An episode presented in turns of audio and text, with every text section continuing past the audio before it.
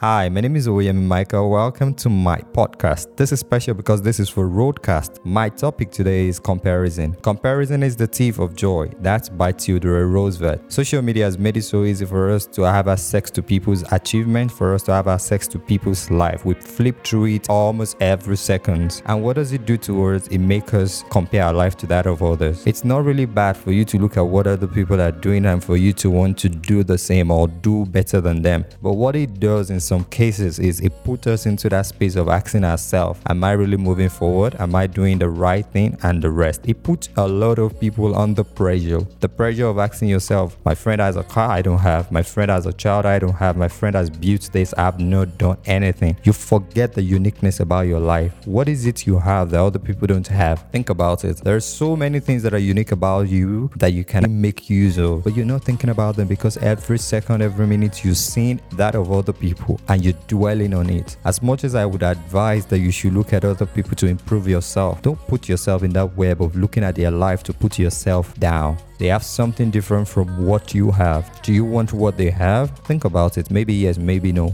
But comparison is actually a very dangerous one. It takes out the joy of you living, it takes out the joy of you being you. You just want to buy this because somebody else is buying it. Is it something you really need right now? It's very important for you to know that what you have, a lot of people want it. Why not just celebrate that? Why not just enjoy that uniqueness? Don't lose yourself because you want to be like somebody else. It's actually your uniqueness that make people want to come around you. So when you lose that uniqueness, who do you become? We won't be able to even identify you. I'll be dropping it here right now. I just hope you can pick something from this. I'll come your way again very soon. My name is Oyemi Michael. I sign out and I say remain unique and remain yourself love.